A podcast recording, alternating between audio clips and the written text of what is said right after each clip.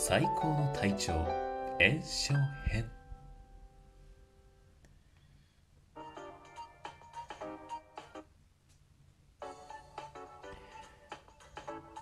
皆さんこんにちは。電音ボイスのコロです。このラジオでは僕がさまざまな知識をこの声でイケボで皆さんに届けるというそういう研究所になっております。普段からお金のこと、恋愛のこと、心理学や自分の体調であったり健康、様々なことを話していますので、ぜひよければ聞いていってください。今日は最高の体調という本の中から炎症について話していきたいと思います。今僕が読んでいるのは漫画バージョンなんですけれども、それの最高の体調、鈴木優さんという方が書いているんですね。この鈴木優さんはあの僕が結構普段からブログでも見てるんですが、パレオな男っていうことでブログをやっていて、えー、パレオ、旧石器時代の男 っていう意味で、まあ、そういう食生活であったり、普段からの生活、目を徹底している方で、僕もちょっと見習っているんですが、その方が書いてる本なんですね。で、今回、その中から紹介するのが、炎症に関することなんですけども、これ漫画バージョンの他にもちゃんとした元のもう文字ばっかりの、いわゆる普通の本があって、それを分かりやすく、分かりやすく漫画にしたっていうのがこの本。で、その中に炎症っていうテーマが一番最初に出てくるので、そこをさらっと僕なりにまとめていきたいと思うんですが、この炎症って言われて、ん？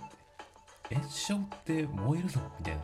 思うかもしれないですけれども、実際燃えるのではなくて、体の内側が燃える、いわば慢性の炎症ですね。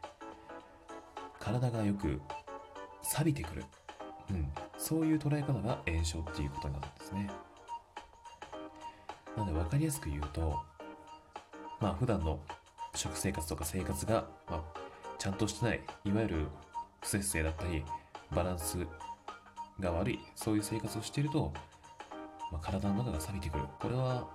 部屋を掃除しないと汚れていくような感じですかね。どんどんゴミが溜まって汚れていく。あるいはこう金属とかも磨いていないと錆びてくる。これ体の内部で、私たちの人間の中で起こっていることなんですね。で、これが起こると何が起きるのかっていうことなんですけど、いわゆる今の文明病。この現代にしかないものですね。昔にはなかった。昔といっても、本当にもう、狩猟採集の、その時代のレベルなんですけど、その時代になかった病気が今出てきてると。例えば、典型的なもので言うと、肥満ですよね。これは昔ありえないです。絶対にありえなかったものなんですよ。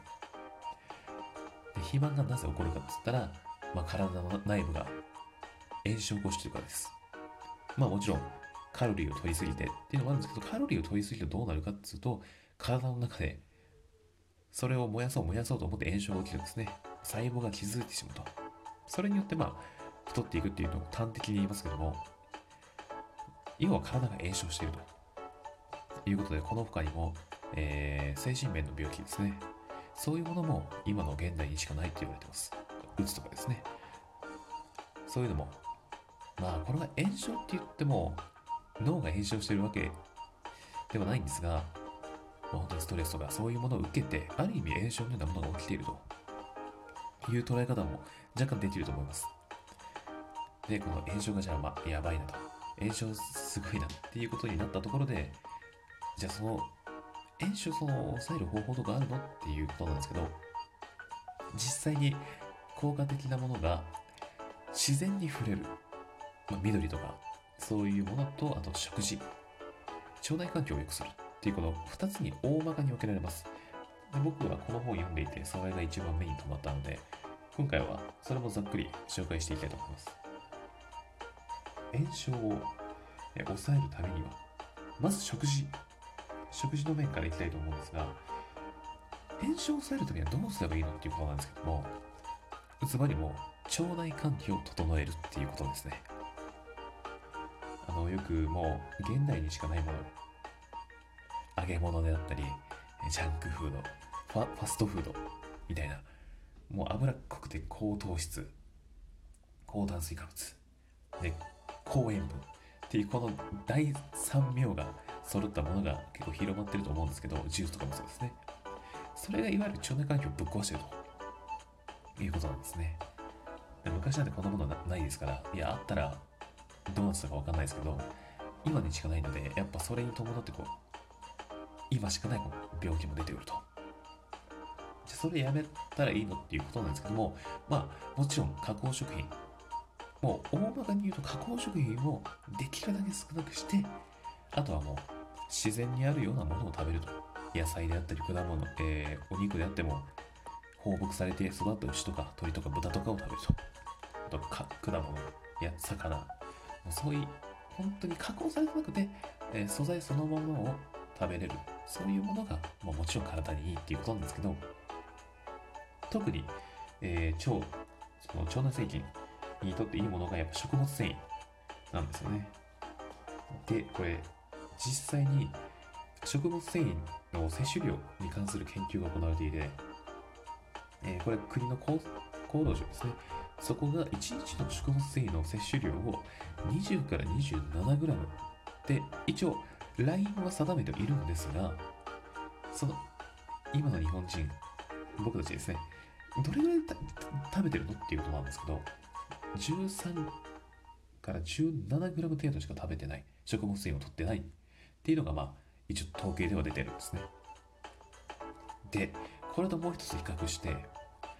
コロラド州立大学っていうところがあるんですけどそこが229の狩猟採集民たちのその生活を調べたんですね。食生活。どれだけ食物繊維取れてるの？ってでそこで分かったのがその彼らっていうのは1日で 42.5g もの食物繊維を取ってたと。なのでもう大体差にしてみるともう25 30g 以上差があるっていうことなんですよね、もちろん質のいい食物繊維とかもあると思いますが、そもそも量が減っているっていうことなんですよ。なので、食物繊維をやっぱり増やした方がいいと。あともう一つ、発酵食品ですね。発酵食品です。いわゆる日本で有名なもう納豆とか味噌とか、そういうものですね。あとはもうヨーグルト、キムチ、あとぬか漬け。結構日本って発酵食品が多いんですよね。僕、だから日本に生まれてよかったと思ってるんですけど、まあ塩分が高いっていうのもあるんですが、そうやって発酵しているもの、それはやっぱ腸内細菌たちにとてもすごく嬉しいものなので、これもぜひ、もう毎日取り続けるっていうのは僕は納豆毎日食べてるので、これは意識してますね。で、なおかつできるだけ種類は多めに。まあ、一つのもの、まあ、ヨーグルトばっかり食べるんじゃなくて、それも食べないでいいんですけども、ヨーグルト食べて、えー、納豆食べて、納豆にまたキムチを付け加えたり、納豆キムチが僕大好きなんですけど、そういうのをやってこういろんなものを幅広く取り入れるっていうのがこの腸内環境のこの多様性につながってくるんですね。ずっと毎日一緒のもの食べてたらね飽きてくる。まあこれはあんま関係ないにしてもそういうのが腸内細菌が起こりやすくなるということなんでまあできるだけバランスよくいろんなものを少しずつ食べましょうっていうことです。はい。ではこの炎症を抑えるために自然と食べ物これが結構でかいよということなんですけど食べ物の中では腸内細菌腸の活動を良くするためには2つありました。1つは発酵食品です。日本だと納豆とかですね。であともう1つ目が食物繊維。これはいわゆるもう野菜とフルーツですよ。あとは水溶性の食物繊維が豊富なごぼうとか寒天とか海藻類とかですね。あとキノコとか。もうそういうのもめちゃくちゃ体にいいと。でこの2つを取れば炎症はある程度抑えられます。ということで今回は体の炎症を抑えるために何をすればいいのかっていう食事編で発酵食品と食物繊維。この2つ取ったら腸が喜ぶよっていうのを話してきました。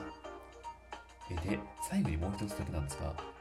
この2つをいくら取っても体に悪いことが起こるっていうものが1つだけあるんですね。それが加工食品ですもう初めの方でも言いましたけどこの加工食品があ腸内細菌たち本当に苦手なんですよね。もう、どれだけ健康にいい食事をしていても、まあ、加工食品、いわゆるファストフードとかを1日、まあ、1食分食べただけでも、もう水の泡とかすと。なんかそういうものも出てるらしく、もうとりあえず加工食品はもう本当に控えた方が自分の体のためになりますし、まあ、腸内細菌たちのためにもなるということで、これはもう本当になんかの記念とかまあ月に一度みたいなこう全体の食事量のもう1割ぐらいにした方が間違いなく炎症収まるのでそこはちょっと心に留めておいてほしいと思います、えーということで今回は腸内細菌食事編ということで話していきました、えーこういう感じでちょっと話していこうと思うので、まあ僕自身やっぱりこう本の読むのが好きなので結構漫画バージョンのとか読むんですけどそこからまたいろんなこと、まあ僕が気に入った知識とかあここいいなと思ったことっていうのを僕なりにまとめて、えーこうやって12分ですけれど話していければなと思います。いやこういう感じがいいですね。最初にあの冒頭一番最初の方にこうセリフを入れてなんか後でこうやって普通にラジオっぽくするっていうのをなんか今後はちょっとルーティン化していこうかなと思います。今日最初多分入れてなかったからちょっと最後やりましょうかね。えーというわけで今日もありがとうございました。また皆さんこの研究所でお会いしましょう。